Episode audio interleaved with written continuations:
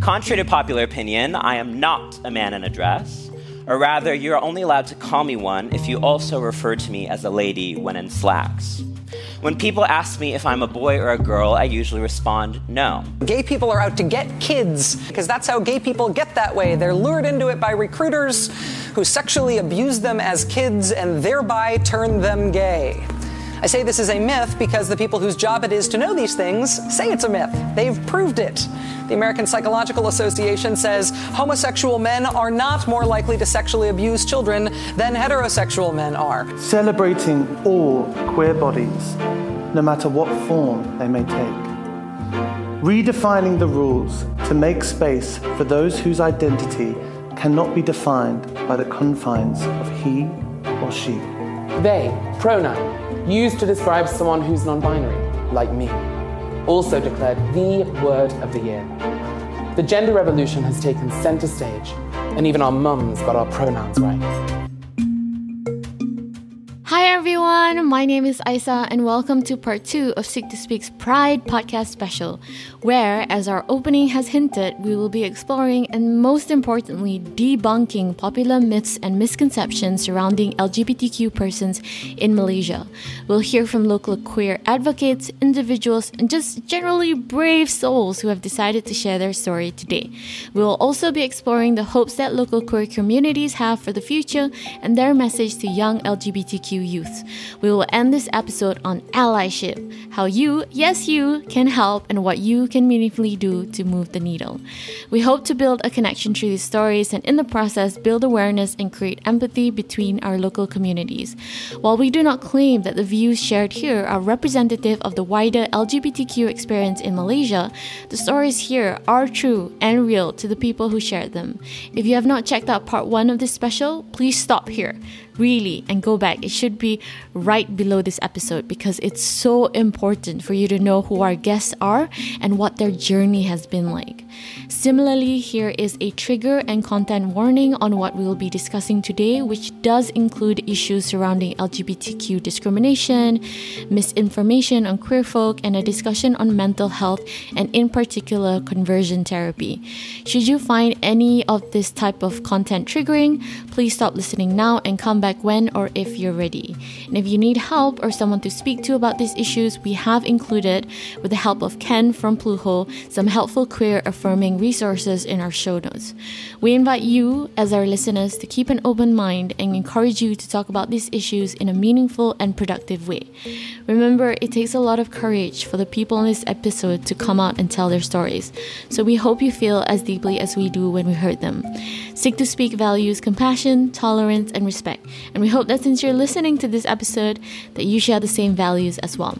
And with that, I want to kick off the episode with a quote by Lord Shaftesbury, which reads Prejudice is a mist, which in our journey through the world often dims the brightest and obscures the best of all the good and glorious objects that meet us on our way.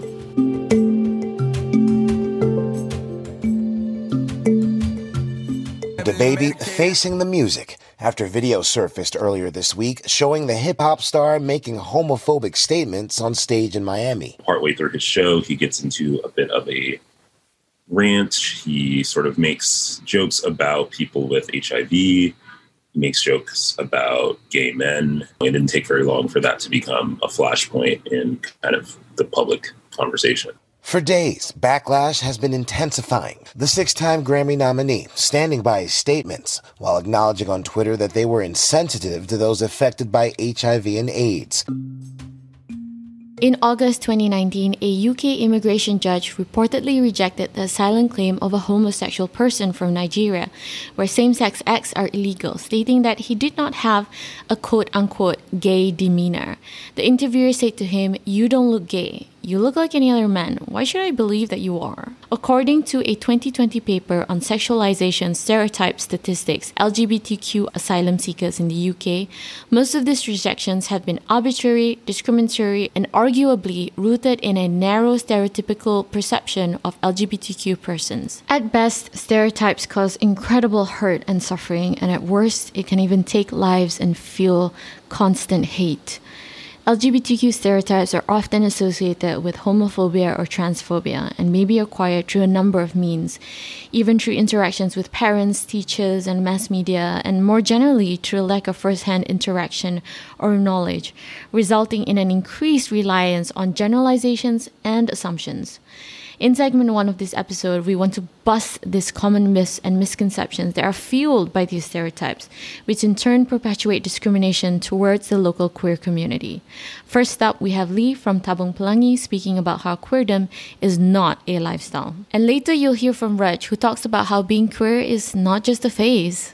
One of the biggest misconceptions is probably that being queer is a lifestyle.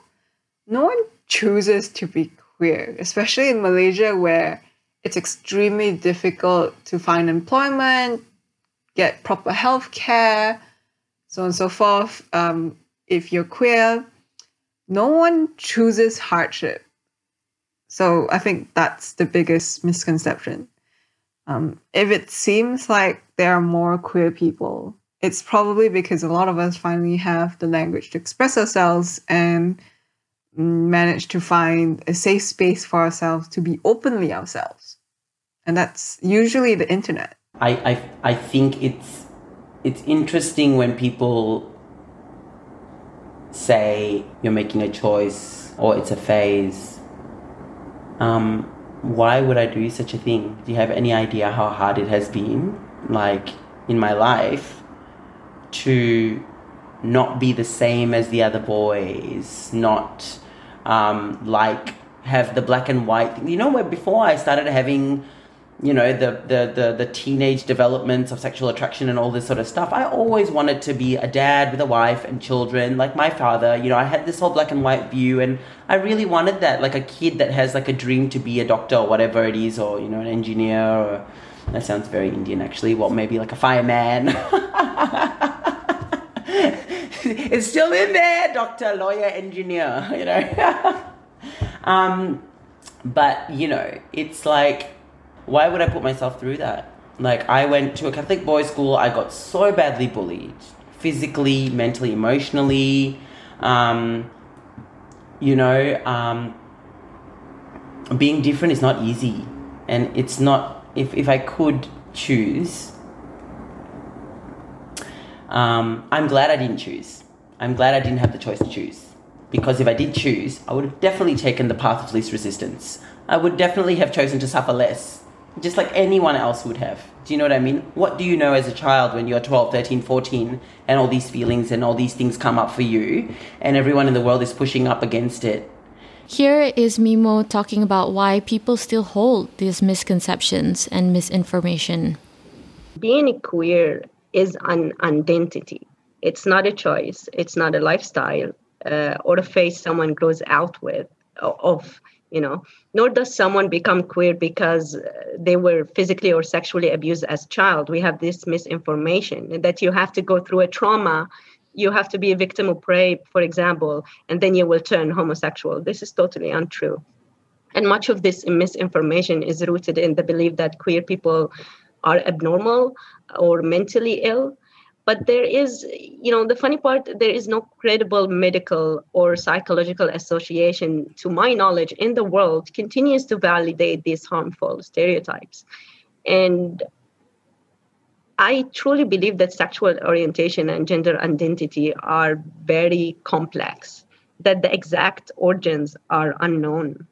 Mm. so so any attempt to fix or cure or repair a person's sexual orientation and gender identity, I, in my opinion, is not just it's not only unethical and unprofessional. It it can also cause a great harm and lifelong damage. I, I had uh, one friend uh, that came and told me after I came out to her that, uh, you know, this can be cured if you met the right guy. So this is this is one of the misconception that most queer people could be cured by having really good sex with the person from the other gender. Yeah, and we hear this often, um, especially from men. And I mean, there is no cure because there is no illness. Many many LGBTQ people have had heterosexual relationship or experiences, right? Mm. These experiences have not changed their sexual orientation. Mm. You know, bisexual people continue to be attracted to both gender, and I think many queer people enter a heterosexual relationship due to social pressure and in complete denial of their sexual orientation you know like just because uh, this is what the society says so um, and i think this can cause a great deal of pain and misery for both partners and if if there are children involved in those families mm. According to Jade See, a research officer from the Galen Center for Health and Social Policy in Malaysia, the reality is that our local mental health services are unsafe and poorly equipped to deal with the needs of LGBTQ people. For example, in 2016, the Islamic Development Department, or JAKIM for short, launched a five year action plan entitled quote unquote Action Plan to Address the Social Ills of LGBT Behavior. The Health Ministry also produced a booklet entitled guidelines on dealing with gender health problems in public clinics. The content within these guidelines were alarming as it operates on the premise of correcting LGBTQ people as opposed to acceptance and affirmation. This narrative is harmful because, according to Jade, it often attracts adverse feelings of self hatred, low self esteem, guilt, and hopelessness. These feelings could result in a desire to change one's own sexuality and gender, leaving them susceptible to the harms of conversion therapy. Despite international progress on LGBTQ mental health care, Malaysia's healthcare system stubbornly persists with coercive and corrective approaches towards LGBTQ people, such as state sponsored conversion therapy. This is Ken of Pluho speaking more on this. So, conversion therapy is also called reparative therapy, corrective therapy, and all of them aim to do one thing, which is to make a person's sexual orientation, gender identity, um, how they identify,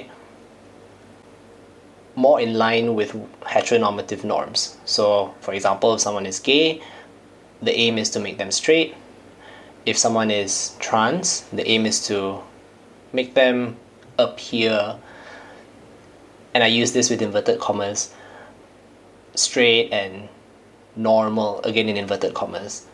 And so I think in at its very core, uh, conversion therapy is mistaken in the idea that these things are negotiable. So I think it comes from a place of misunderstanding of the very uh, nature of what it means to be LGBTQ. And on top of that, there are also a lot of questions about um, is this even ethical? And I think there have been statements by um, I think there was an independent consultant for the UN who found that it is essentially torture because what would happen during conversion therapy and there are many many ways this is practiced it's it's more united in its aim rather than its method. So you will you, you will find it being practiced by uh, religious religious organizations. Uh, we may be familiar with the phrase balik ke pangkal jalan uh, locally. Uh, but internationally you see it uh, being practiced as well by religious organizations, in some cases, state bodies. Um, you may see it practiced in households at home. And regardless of how it's done, it, it's based on a mistaken assumption that these things can be changed and that bringing someone back so called to the right path is beneficial and good for the person, which research has found over and over again is not the case and is extremely harmful, hence why it's labeled as torture. So, one of the first things we did under the Bluebird project was to get in touch with therapists that we have heard good things about or we know are probably uh, quite experienced or knowledgeable about LGBTQ issues, and we got in touch with them so that uh, we can have a discussion about what kind of treatments and what kind of experience they've had. And the idea being to basically qualify the list of names that we've gotten. We wanted to have a vetting process to make sure that whoever we were recommending in this service, we had gotten in touch with, we had asked the difficult questions to, and we have heard their side, uh, their response to them. So we screen basically for their understanding as well as their experience of LGBTQ clients and issues that may affect uh, LGBTQ clients. And, and it's really easy to, to kind of lump all of us together under one acronym.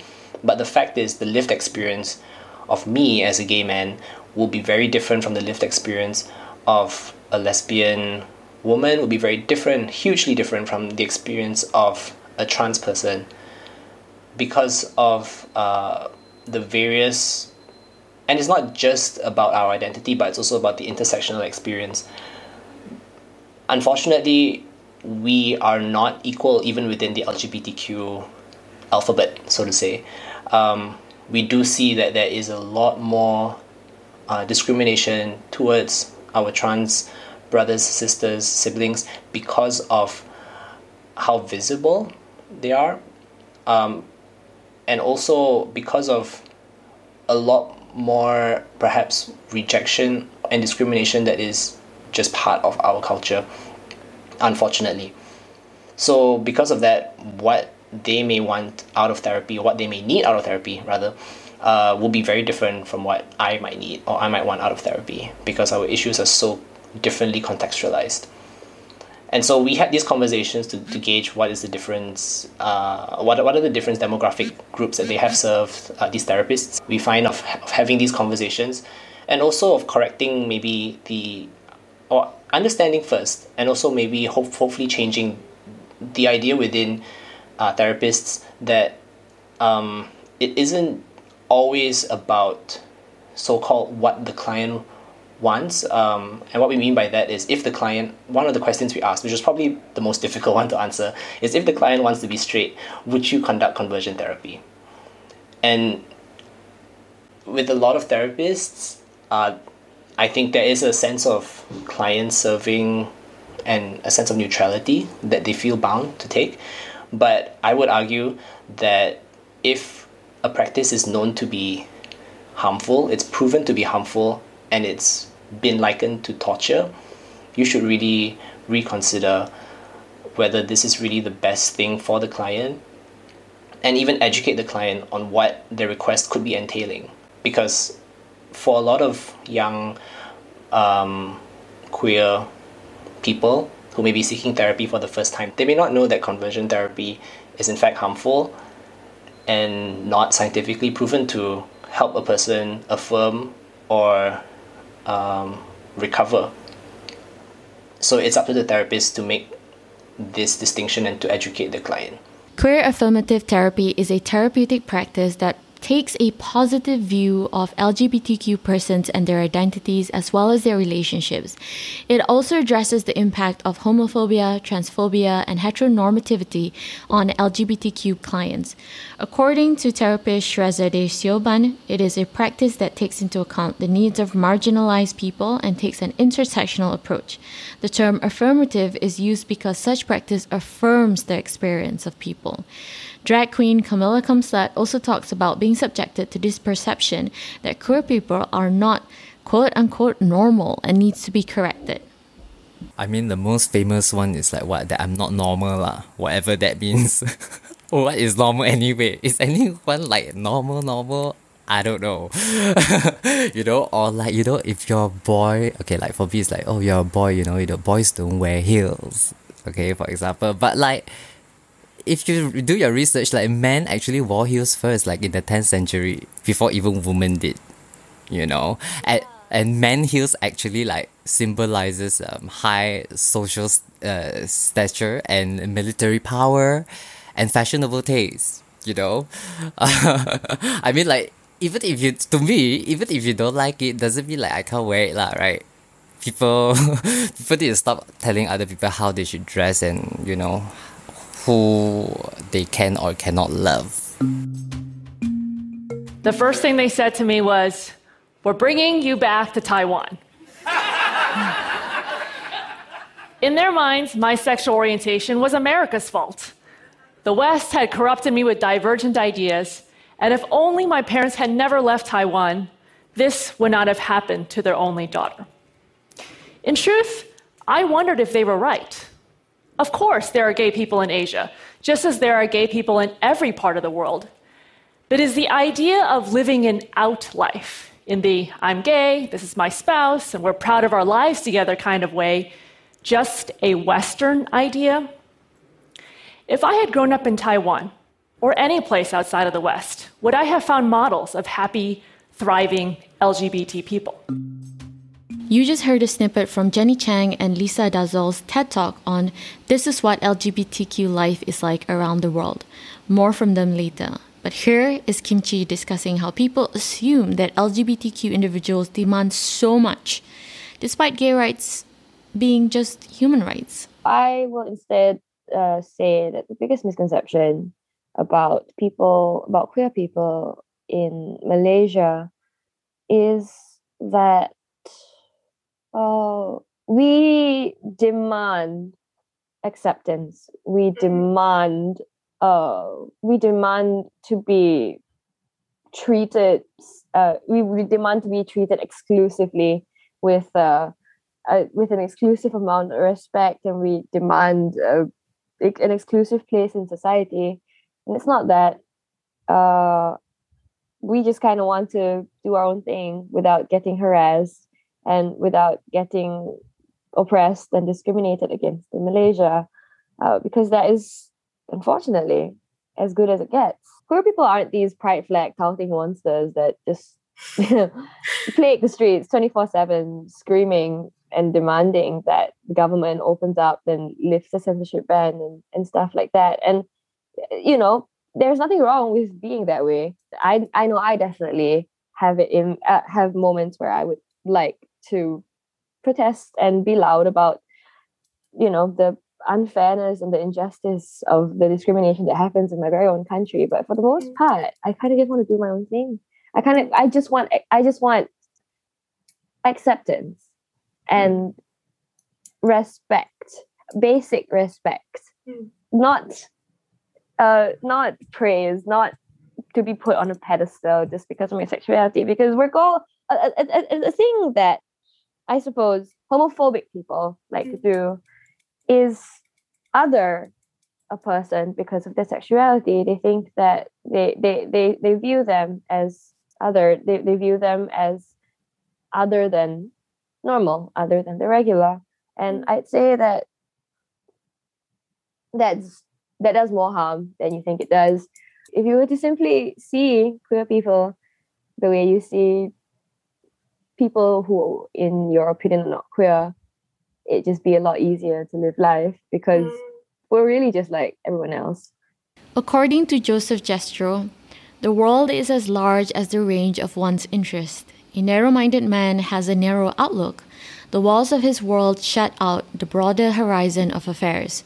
Prejudice can maintain walls that no invention can remove. That is why it is not an LGBTQ person's duty or obligation to constantly educate people on this. And sometimes it's okay to not have that fight. Sometimes it's up to people to educate themselves. Here is Raj explaining why. It's okay for someone to think that it is a choice, for someone to believe that it is a phase. That is okay.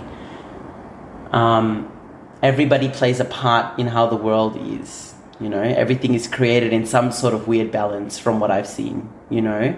Um, so yeah it, it simply isn't but it, I, I think as long as others are not being harmed you know in the process i don't need to convince someone that it's it's not a choice or it's a phase or you know whatever you know? Like like I just need my maybe maybe just my family. You know what I mean? Like I don't know. You know, um, at the end of the day, even with them, if they're too hard headed, like I can't push up against that. You know, sometimes it comes a point in time you need to make a decision. Like what's more important in the relationship? You know, convincing someone to believe in my belief systems, or you know, having peace. You know what I mean? And letting that happen on its own. Like you know, I think that there comes a point in time where fighting a certain battle can only then have the opposite effect. I need to allow people to have that opinion. I need to allow people to think that it's a phase, even if it's not. It's not my job to convince someone of something that they're not experiencing because I can't. You know, um, I can only be honest about how I feel and who I am. You know. More on allyship in segment 3 of this episode, but to wrap up the first segment on misconceptions, here is Mimo closing things off by explaining why these misconceptions, these stereotypes, these generalizations continue to subsist, and later some concluding remarks from the TED Talk I mentioned earlier. I think heterosexual people think that we are too flamboyant, that we like to show off, which which is also like not really true because there's a lot of uh, queer people who are trying to keep a, a low low key profile, you know, like myself. And we often hear things like, why can't you just keep it to yourself? Why do you have to show off like that? Or why do you dress this way? Or color your hair this hair color? You know, if you didn't do this, uh, this bullying, for example, wouldn't happen to you. These are like messages that many queer people hear on regular basis, and uh, it's it's sad because it's a it's victim blaming, blaming you know. Um, it's positioning queer people as a problem that need to be fixed rather than focusing on the environment of homophobia and transphobia. Mm. You know that creates a climate where it is okay to discriminate against uh, and target uh, those who are perceived to be different.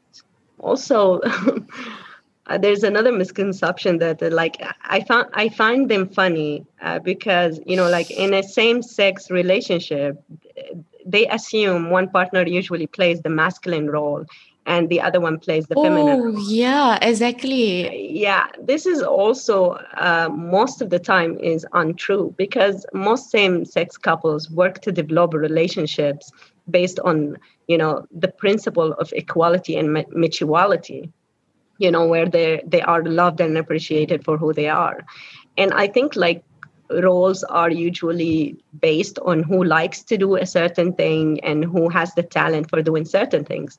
Like, for example, I think I'm better than my partner in uh, DIY things, you know, like changing changing a bulb, for example, you know, or, or fixing something broken around the house, whether she's better uh, than me in the kitchen. You know, she she's a better cook, but that doesn't mean that I don't go and help, right? Oh, I, I feel like that's a really important misconception that you brought up. Could it be yeah. that people feel the need to heterosexualize everything? Uh, yeah, like all right. So even if it's same sex, one of them must be more um, masculine for for it to work. Yeah, I mean, yeah. I mean, the human species is one species of of uh, millions that exist on the bla- on the planet, and and we've seen with other animals, like for example, the seahorse, the male takes the role of carrying uh, the babies. You know, they get mm. pregnant, so uh, that's when I, this is what you said about you know uh, the it's a social contract, the roles of a woman or a man. By the time we finished our not so straight journey around the world, we had traveled 50,000 miles and logged 120 hours of video footage. We traveled to 15 countries and interviewed 50 super gays. Turns out it wasn't hard to find them at all. Yes, there are still tragedies that happen in the bumpy road to equality. And let's not forget that 75 countries still criminalize homosexuality today. But there are also stories of hope and courage in every corner of the world. What we ultimately took away from our journey is equality is not a Western invention. One of the key factors in this equality movement is momentum. Momentum is more and more people embrace their full selves and use whatever opportunities they have to change their part of the world. And momentum as more and more countries find models of equality in one another. My beauty is so tremendous that they try to confine it, build health and science, fashion and finance as gates around it, but my beauty you can still peek through and see it. My beauty is so tremendous, there are no words for it, or rather, the words, they're too ugly for my beauty. My beauty is so tremendous that they had me believe for so long it was not there. So when I finally found it here, and all the places I was taught to hate here, and my body not theirs, I finally figured it out.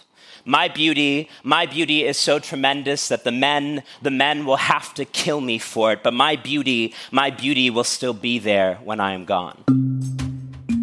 That was Alok V. Menon, an American writer, performance artist, and media personality performing at the Business of Fashion 2019 on Genderless Future. In segment two of this episode, we want to highlight the hopes of our wonderful guests for the future, what they think would best help the cause, as well as their messages to local LGBTQ individuals listening. 2021 marks the fourth anniversary of 18 year old T. Nhaveen's tragic and brutal death at the hands of bullies due to T. Nhaveen's perceived gender identity. Discrimination, homophobia, and oppression exist as early as our schooling days. Here is G and Mitch from Seed Foundation speaking about the importance of education, especially in schools, to counteract these negative sentiments. I truly believe education on issues surrounding the LGBTQIA plus community is the way to create awareness and empathy in larger society. It's not enough to teach kindness, it has to come with context. We need to teach kindness in the face of oppression.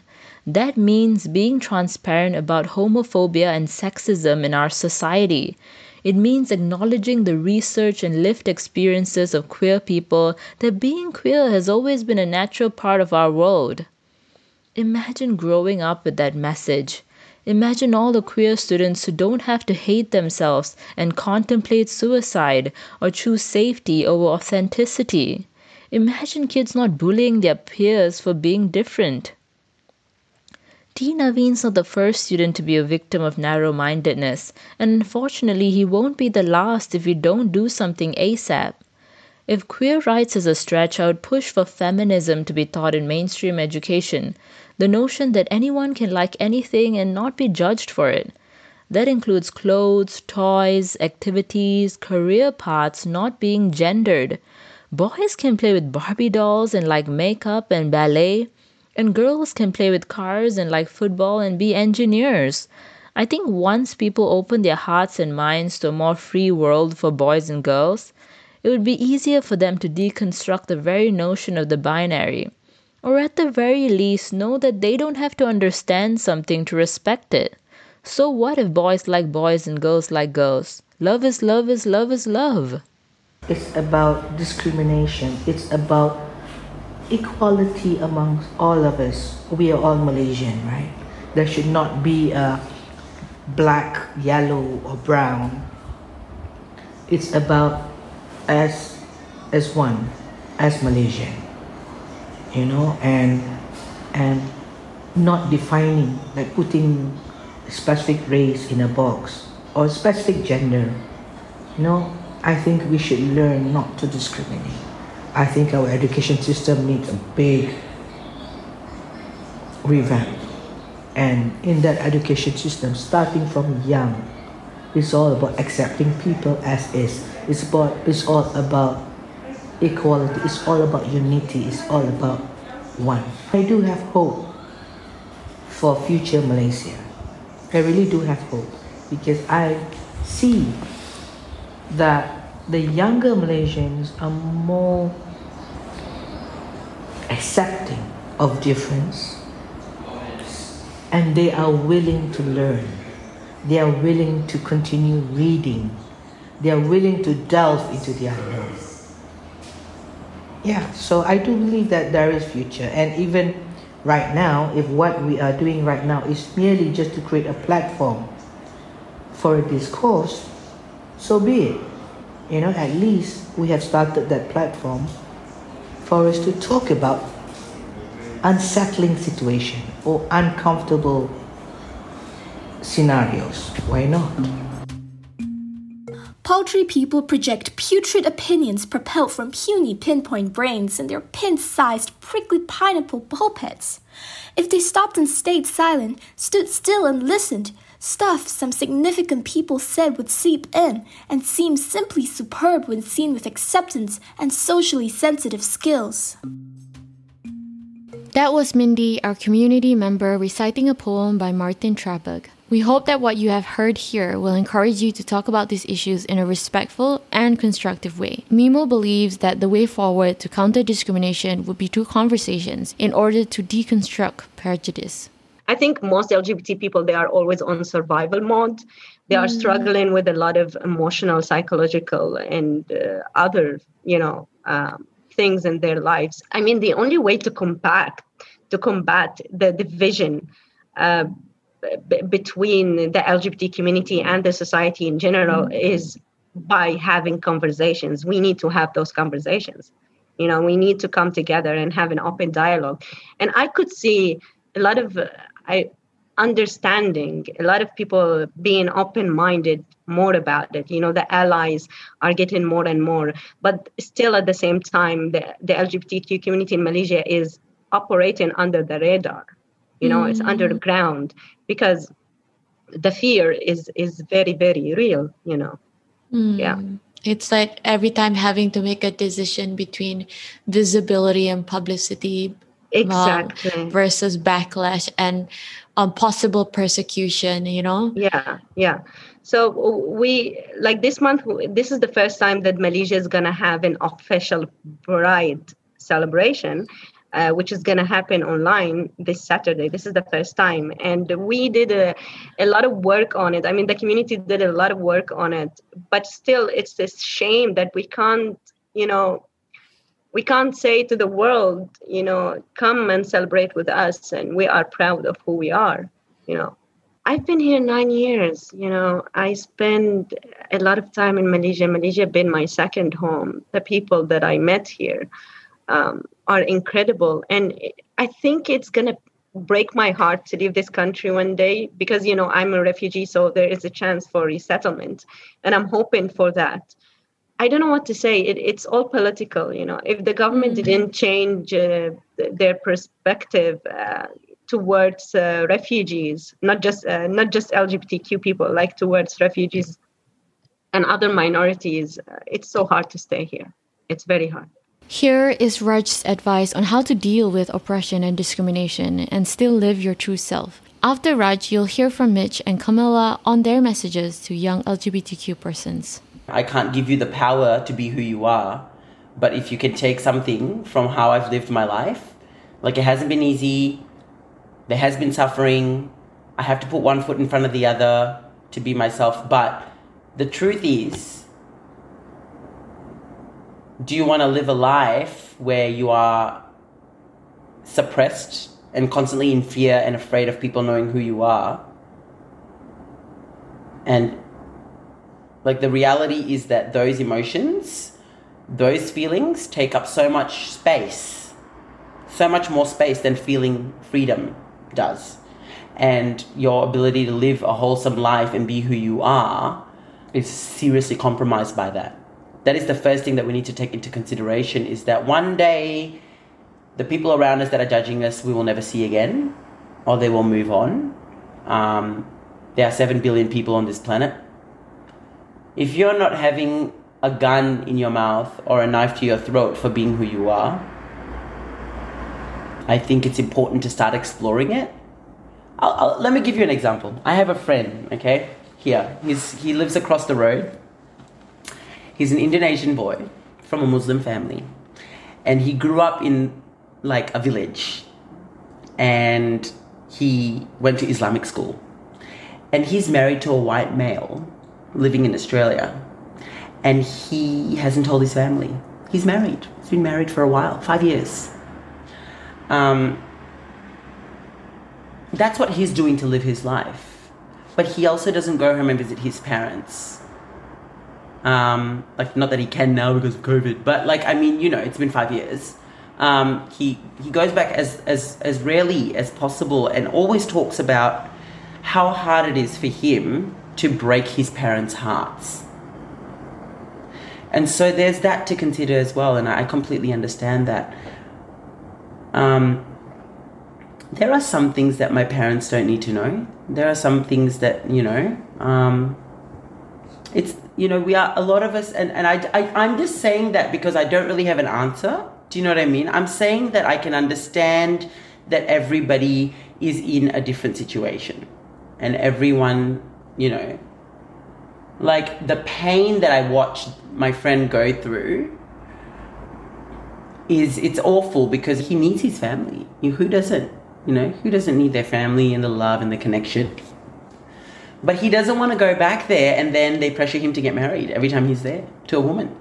And they ask him these questions because he's already in his early thirties, like he's way way overdue, nearly expired. You know, for those like you know for that that particular society, it's like you know it's time. and so I don't know, like it's really hard um, that stuff, and I don't really have the perfect solution, but I know that he's happy with his husband. I know that he's here living in Australia, and that if he was completely living there and not married and didn't leave the country, and it wasn't easy for him to do that and learn to live in a different society and learn a new language and do all that sort of stuff or whatever.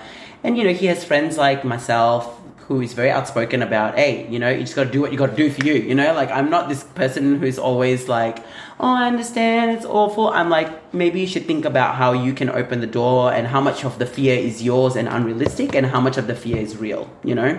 I just wanted to tell that story because, he, like, life isn't perfect, life is not black and white. But I think it's important for us to do as much as we can to live our true selves, even if that is limited, because like I don't know, as humans we want it all or we want nothing at all. Sometimes, you know, there's this thing, this all or nothing mentality. But the reality is there's sometimes, you know, circumstance, you know, requires a certain amount of, you know, imbalanced balance. I think for all my trans siblings who was who are young and there's so and there's a long way to go I'm going to tell them to, hey, hang in there. Because things will get better. Just be you, be true. Because the T is not just about trans, it's not just defining trans, but it's also defining the truth in us. The T is also for truth. So be who you are, be real. It's gonna be okay. In time, we will all get stronger, and what we can do with that power is that speak up for those who cannot speak up for themselves. I think if you, as a person, you have that security within, power within, and if you can share that power and support, you know, for those who maybe don't feel so powerful at that point in their life, that would make a big difference. I just want these kids who are, are watching, whether I know you or not, whether you come to this party or not, or you just know me, you know, like I want you to know that you can really do it. You know, it's it's honestly not easy. Like for me, for me personally, I had to go through like a phase of truly accepting myself, and that was like the hardest thing that I have ever done in my life. Really to to acknowledge all my flaws, my insecurities. I had to if i if i really wanted to live my truest self i had to do all of those things. And that's something very very difficult for me to do. But i did it you know? And i want people when they watch me especially these young kids you know when they see me i want them to know that they can do it too.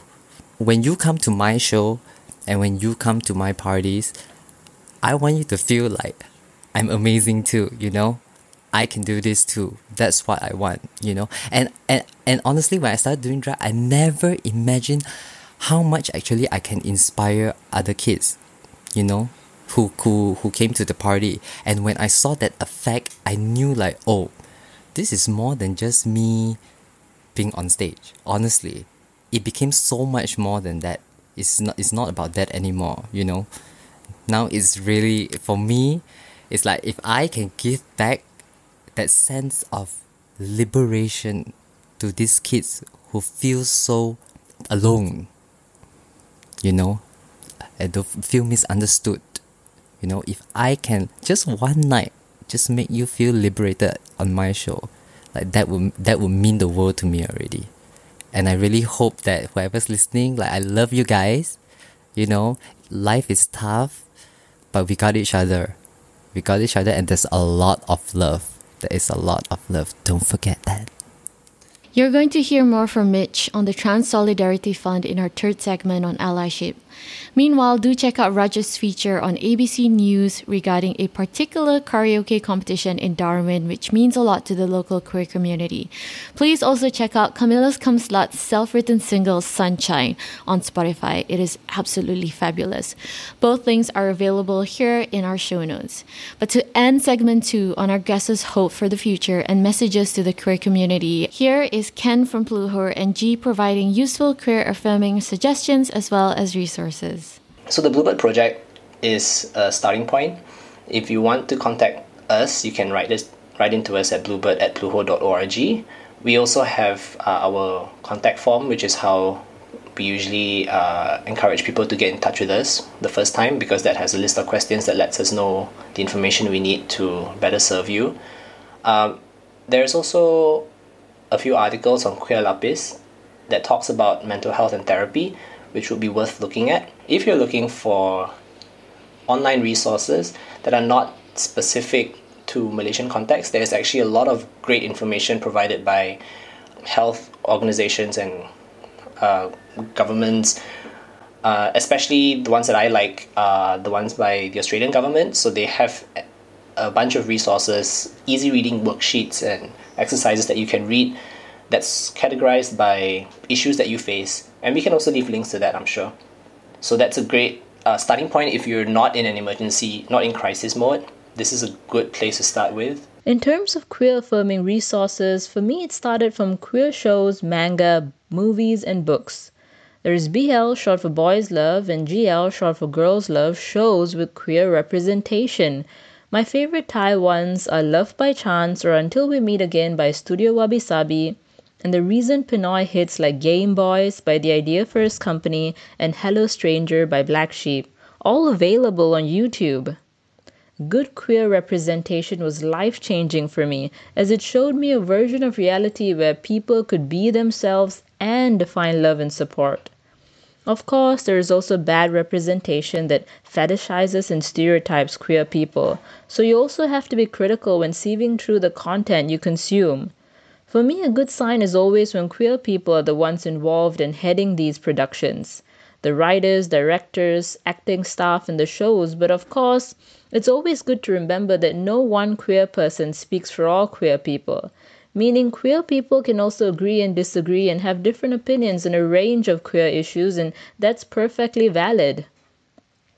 Nowadays, there are also tons of queer activists and content creators on YouTube, TikTok, and Instagram, all from all walks of life, and they all do different things like comedy, vlogs, and educational content. So there's this accessibility, this visibility, there's this window to our different lived experiences, and that's awesome. Some of my favorites are Alok Menon and Jeffrey Marsh on Instagram.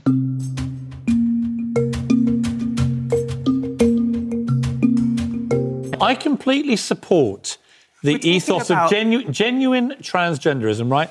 I support it. If people genuinely feel. But you don't, Piers, because you bring I don't believe neutral 76 people and non-binary people onto your show constantly and berate them. Well, no, I, I bring them on when they. I bring them on and I challenge them. Very consistently. I challenge them about gender fluidity. That's where I have an That's issue. That's still under the trans bracket. Well, maybe, but I think No, not maybe, absolutely. Gender fluidity to me is, I think it's a farce, personally. Right? I think you. That's your own bigoted opinion. I don't think it's bigoted. It is absolutely. I don't think it's bigoted. But, you know, people who decide one day they're male, next day they're female, next day back to male, I think it's ridiculous. That's because you're a cis straight man. That was a snippet from the Good Morning Britain show in November 2018, which spoke on a secondary institution in Brighton where 40 students don't identify with the gender assigned at birth, and a further 36 pupils are gender fluid. That was Monroe Bergdorf, a transgender model and activist, calling the host of the show, Piers Morgan, a bigoted person after he labeled gender fluid children as a fad or a farce. In this final segment, we are going to speak about allyship. According to Nicole Asong, the director of diversity programs at Mayo Clinic, an act of allyship is when a person of privilege works in solidarity and partnership with a marginalized group of people to help take down the systems that challenge that group's basic rights, equal access, and ability to thrive in our society. Here is Mimo speaking on why change is needed now and why compassion is important and why we need to continuously work to stop hate.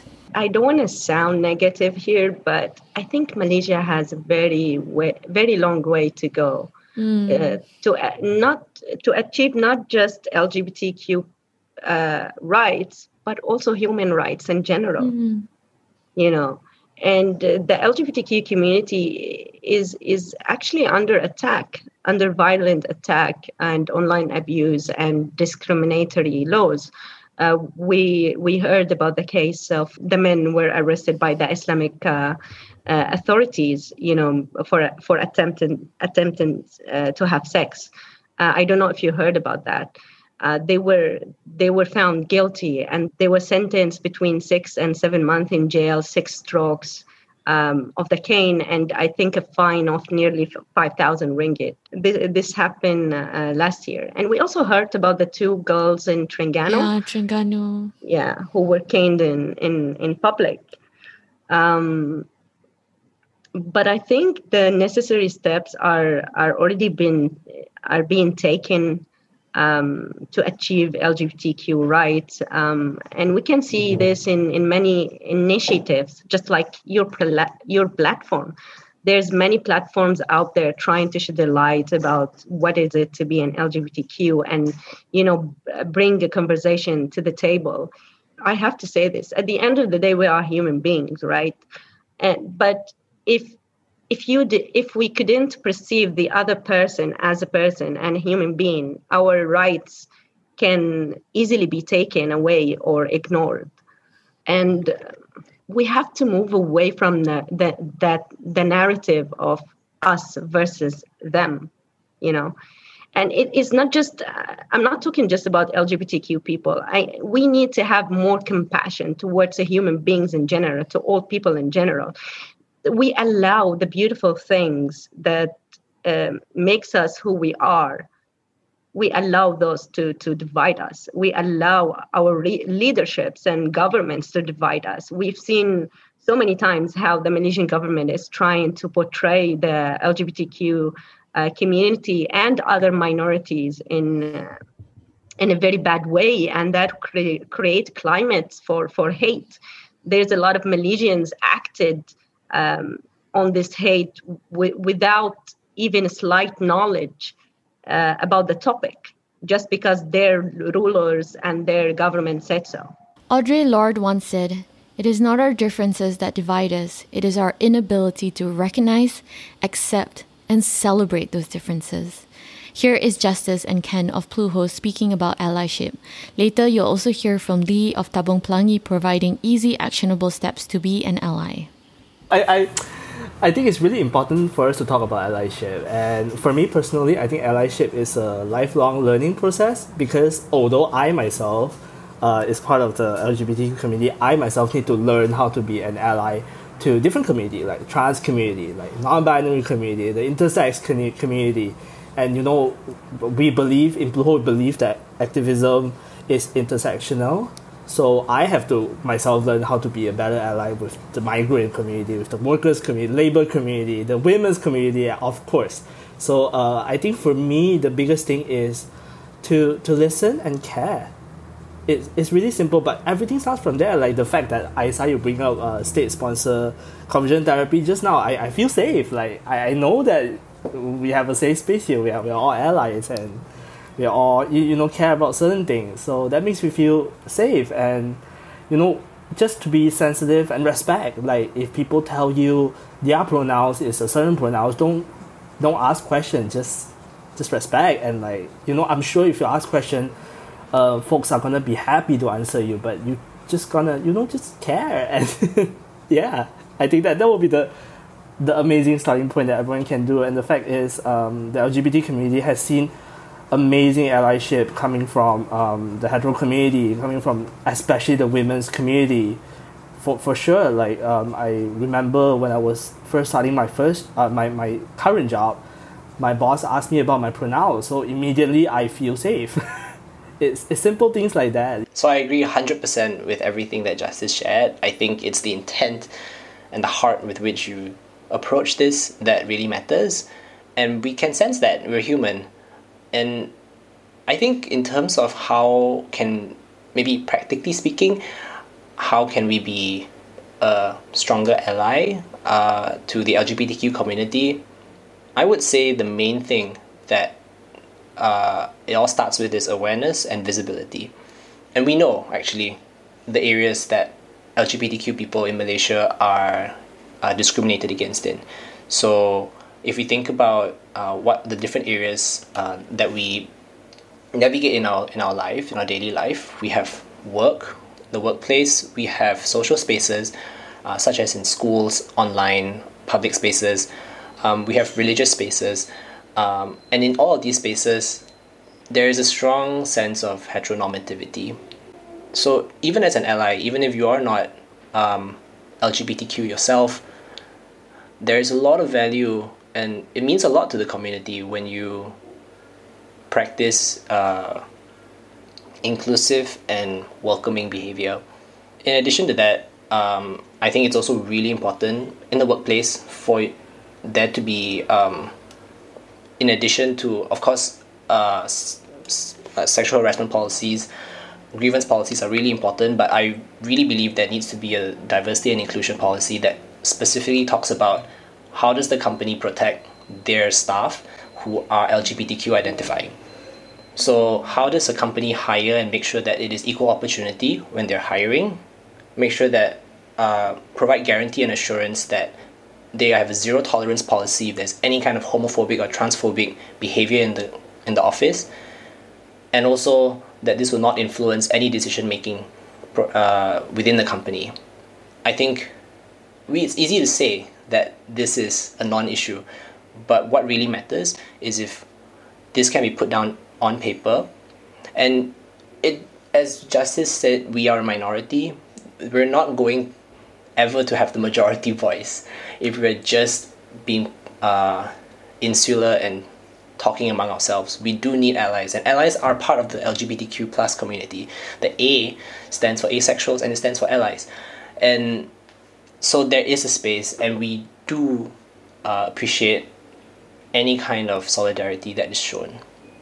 So if you want to be an ally, talk more about the issues that matter to the community, talk more about the discrimination that's affecting the LGBTQ community, and champion um, even basic stuff like equality in the workplace. I think there's a lot of ways to show genuine allyship to queer Malaysians in Malaysia. So, at the personal level, I think it involves um, speaking up about queer issues, um, being openly supportive of queer Malaysians, um, calling out friends and family if they have certain misconceptions, uh, sharing your pronouns, respecting other people's pronouns, and then just listening to queer people and engaging with those around you. I think that can be extremely powerful in um, being an uh, like just changing those around you. Um, beyond that, I think at the community level, we should be thinking about how we can donate financially or through tangible goods to existing queer initiatives within Malaysia. Um, keep an eye out for them, um, support them. Um, you can also think about uh, what sort of skills you have. Um, can you volunteer your time? Um, whether you're a web designer, someone in healthcare, whether um, you know your way around the law, blah blah blah. Just just assess yourself and like see what you can do um, tangibly to help queer Malaysians in some way or form. If you're in a position of power, for example, you're a business owner, um, make it a point to hire a number of queer people in your business. Um, set in protocols to uh, make it safe for us so that we don't face harassment. Stuff like that, I think, has a monumental effect in making Malaysia a more livable place for queer Malaysians. Safe spaces for queer people need to be created. So I think your allyship in these areas would be extremely helpful. Um, beyond that, I think there's also just reading up more about liberation, how issues are intersectional, and yeah, I think just learning more, being more open to reading and getting to know others within the community. I was born the younger sister of a gay man, my older brother Mike, and the daughter of parents who are both empathetic to and loving of the LGBT community. In my household, being gay was and is no big deal. When my brother came out, we hugged him, said we loved him, and that was that. When he brought his first boyfriend, now husband, home for a couple of weeks one Christmas, my father's only comment to my mother was, Please, try not to mix up our underwear. I don't consider myself just an ally to the LGBT community. I consider myself your family. And so, I'm doing what we should all do with our families. I'm loving you. I support you. I completely accept you as you are, as I hope you do me. There are people who have said that I'm being brave for being openly supportive of gay marriage, gay adoption, basically, of gay rights, but with all due respect, I humbly dissent. I'm not being brave, I'm being a decent human being.